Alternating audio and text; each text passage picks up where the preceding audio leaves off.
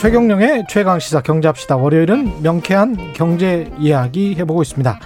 박정호 명지대학교 특임 교수 나와 계시네요. 안녕하십니까. 안녕하세요. 예. 오늘은 어떻게 보면은 가장 그 심각하면서도 우리가 잘 들어야 될 이야기일 것 같습니다. 맞습니다. 예. 사실 저 최강 기사 나와서 음. 이런저런 제가 공부한 것들 공유해 드리긴 하는데 예. 오늘 주제가 제일 어려워요.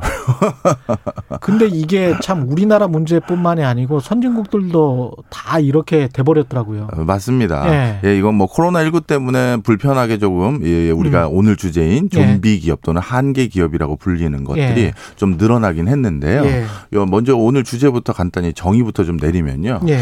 이 우리 사회 에서도 이제 좀비 기업이라고 하는 음. 기업들이 있는데요. 음. 어, 좀비 기업이라는 것은 흔히 말해서 자신의 정상적인 영업 활동을 수행하면서 예. 이자조차도 못 내는 기업들을 말합니다.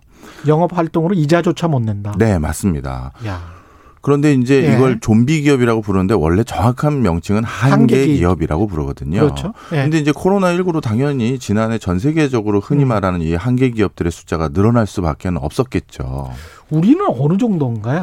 예, 이거에 대해서 이제 확인할 수 있는 통계 자료가 지난 3일에 3일 날 음. 한국은행에서 이제 발표를 했는데요. 예. 우리나라 외감 기업들 그러니까 예. 굉장히 견실한 외부 감사. 그렇죠. 예. 외부 감사를 받아야 되는 견실한 기업들 2만 5천 개 가까이를 대상으로 예. 어, 이자 보상 비율이라는 게 있는데요. 예. 이게 방금 말씀드렸던 한계 기업의 적입니다. 그렇죠. 예. 이게 1 미만이면 한계 기업입니다. 그렇죠. 영업 활동을 통해서 이자도 못 갚는 음. 근데 그 1 미만인 기업이 전체 외부 감사를 받아야 될 기업 중에서 34%. 그러니까 10개 중에 3개가 이자도 못 갚는 것으로 확인이 된 것이죠. 34%요. 예.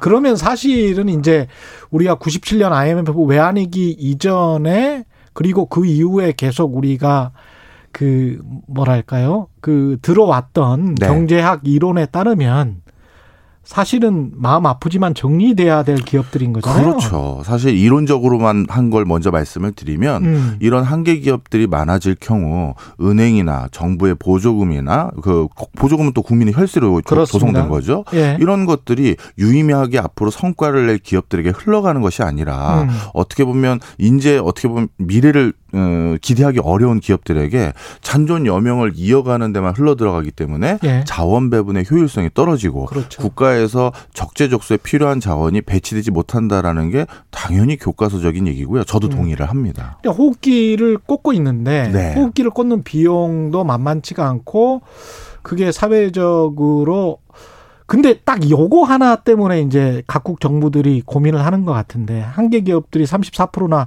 한국 같은 경우도 된다고 하면 일자리 때문에 맞습니다. 고용 안정 때문에 예. 만약에 다 정리를 한다면 그만큼의 일자리가 사라진다는 건데 그걸 어떻게 감당할 것이냐 이런 문제잖아요 이게. 예, 맞습니다. 예. 바로 그런 이유 때문에 1990년대 초반, 80년대 후반부터 음. 일본이 이러한 한계 기업들이 대거 늘어났었을 때 예. 이거를 은행 자금을 또는 정부 자금을 통해서 계속 지속적으로 어, 생존할 수 있는 기회를 줬었어요. 예. 그랬더니만 일본 겨, 겨- 어, 일본 경제가 경화된다라고 부르는데요. 예. 너무 유연하지 못하고 경- 딱딱해진다. 그렇죠. 예. 그러다 보니까 신규 기업은 아예 진출도 못하고 아, 신규 기업을 지- 진출 못하는 것도 크네요. 그렇죠. 예. 그리고 기존 기업들이 어 불필요하게 한계 기업들이 원자재를 사용하거나 무언가를 사용하다 보니까 음. 좀더 원자재나 이런 것들을 싸게 수급받는 것도 차질을 빚게 되고 그래서 경제 전반의 활력이 떨어졌던 적들이 분명히 있습니다. 음. 그래서 이번에도 그러한 우려들이 또 일어나는 게 아닌가, 일본의 전철을 밟는 게 아닌가라는 우려가 있긴 합니다. 근데 이 기업들 입장에서는 한계 기업이라도 계속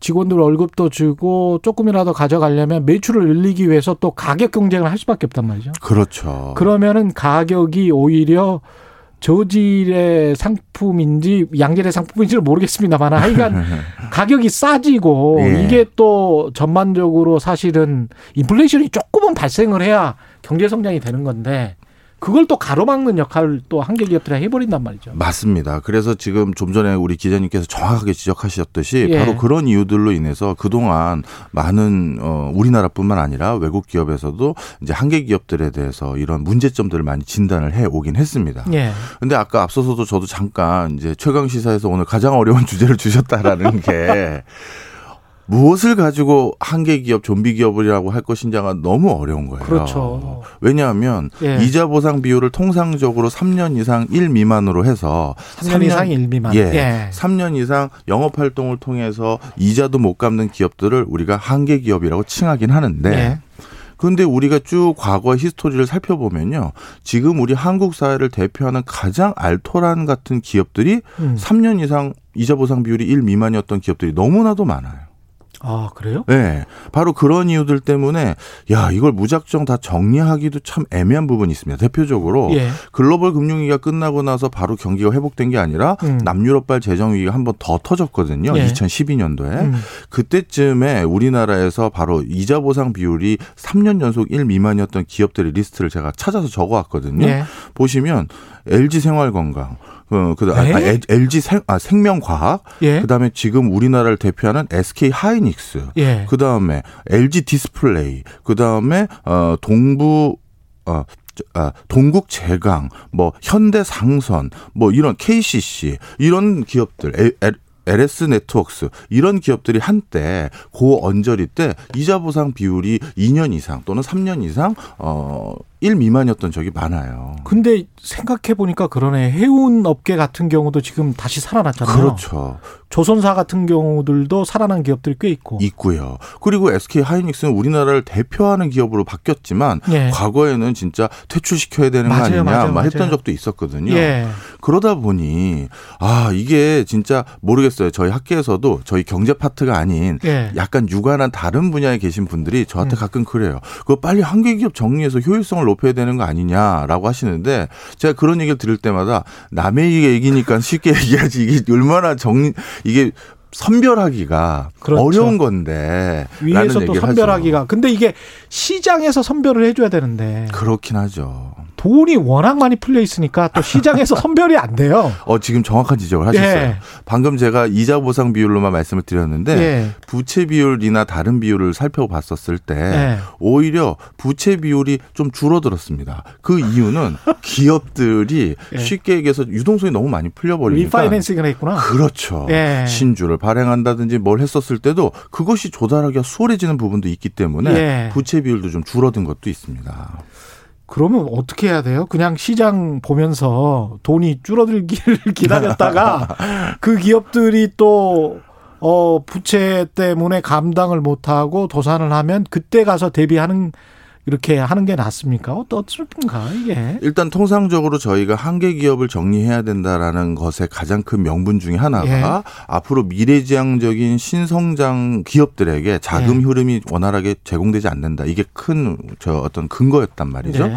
근데 이번에 이 한국은행에서 발표한 내용을 살펴보면 아 이게 희비가 완전히 엇갈리고 있는 것 같아요. 음. 하, 그 이자 보상 비율이 1 미만인 기업도 34%로 한은에서 조사한 역대 최고치를 기록했고요. 네. 그런데 이자 보상 비율이 5 이상인 즉 음.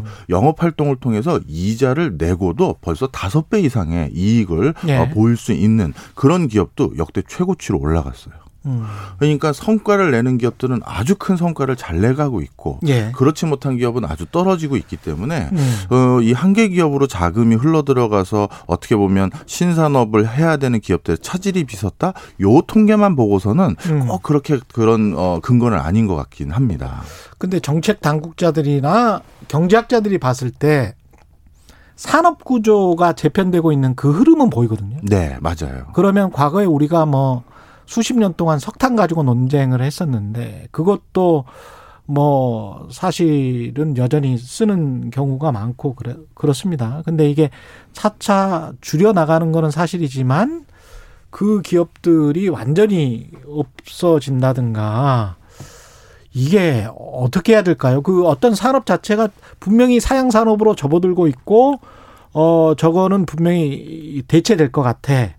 그리고 이쪽 분야를 더 키워야 돼. 아까 말씀하신 것처럼 벤처기업들 그 분야에 벤처기업을 더 키워야 돼. 그러려면 이 산업은 조금 좀 정리가 돼야 돼. 그러면 국가는 어떻게 정책을 펴야 됩니까? 예, 분명 말씀하신 것처럼 어 이제 어 이런 과도기에서 변혁기에서 음. 산업 구조가 재편되고 있어요. 예. 전통적인 어 내연기관 자동차의 벤더들은 분명히 줄어들어야 될 겁니다. 그렇죠. 전기 자동차로 바뀌고요. 예. 그리고 화석 연료를 기반으로 한 에너지 수급 체계가 음. 친환경으로 바뀌고 있고요. 그리고 오프라인을 기반으로 한 사업 비즈니스 모델이 온라인으로 바뀌 고 있습니다.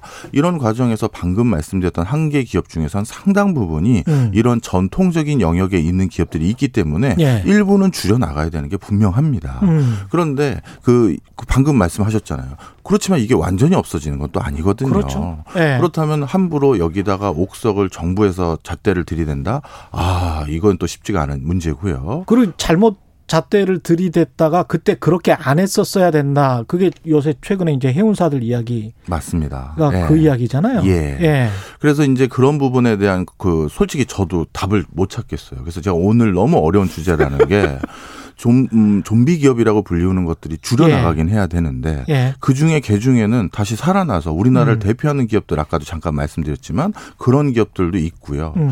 그리고 또 한 가지는 이번에 보면 어, 좀비 기업들이라고 불리우는 게 아유 그 영세 소상공인들이나 서비스 업종의 오프라인을 기반으로 한 회사들을 음. 말씀하시는 거 아닌가요? 아닙니다. 제조업 부분에서 더 숫자가 늘어났어요. 아. 그러다 보니까 이거는 분명 산업 구조적인 변화가 일어나긴 해야 되는데 음. 그럼 그 구조 변화를 이걸 어디까지 누가 감히 얘기할 음. 수 있느냐라는 음. 거고요. 그리고 또 한 가지 음. 그 산업 구조를 재편하는 과정에서 네. 신재생 에너지를 한다든가 전기 자동차를 한다든가 미래지향적인 산업을 처음 깃발 꽂고 시작하는 기업들은 또 초창기에는 모두 이자 보상 비율이 3년에서 5년 더 길게는 10년 이상 1 미만입니다. 그렇죠. 그러면 그러면 그런 기업들마저도 그냥 이자 보상 비율이 1 미만이라는 걸로 모두 내몰 수는 없죠. 사실은 아마 아마존도 그렇게 뭐 수익률이 좋았던 건 아니, 아닙니다. 예. 사실은 펀딩 많이 받아가지고 그렇게 오늘처럼 이렇게 된 거고 네. 다 독점을 하고 나니까 이렇게 된 거죠. 네. 예. 그렇다면 이제 어떤 기업을 봐서 음. 그 기업의 업종 분류 코드나 아니면 그 기업의 전관 내용을 보고 음. 화석 연료와 관련된 자동차를 만드는 회사인지 예. 신재생 예. 에너지를 기반으로 한 자동차를 만드는 회사인지를 구분한다. 음. 지금 전통적인 자동차 업체 중에서 전기차 안 하겠다고 선언 안 한 데가 어디 있어요? 어, 그렇습니다. 그러니까 이거는 정말 누가 함부로 얘기도 못 하고 저도 오늘 뾰족한 술을 못 가지고 와서 너무 죄송스러워요. 아니 근데 사실은 이런 굉장히 많은 고민이 있다는 거를 청취자분들이 알고 계시는 것만으로도 굉장히 큰 도움이 될 것 같습니다. 경제 문제를 어떻게 딱 그 무슨 솔로몬이 솔로몬인가요? 그 알렉산더인가요? 네네. 매듭을 그냥 칼로 그냥 잘라버렸다는 거잖아요. 예.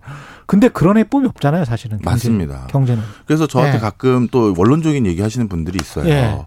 예. 를 들어서 시설 규모가 크게 들어가는 기업들 같은 경우는 음. 이자 보상 비율이 1 미만으로 들어가는 구간도 많으니 그런 기업들은 예외로 하고 예. 그다음에 신산업으로 더 전환하는 기업들도 또 그런 경우가 많으니 그것도 음. 예외로 한다라고 하는데 그렇다면 도대체 시설 투자가 많이 들어가는 그, 그 기준을 음. 뭐 천억으로 해야 되는지 오백으로 해야 되는지 그렇죠. 1조로 해야 되는지 그걸 누가 함부로 재단을 합니까? 그러니까 우리가 여기에서 또 기업만 이야기를 하는데 사실은 자영업도 음.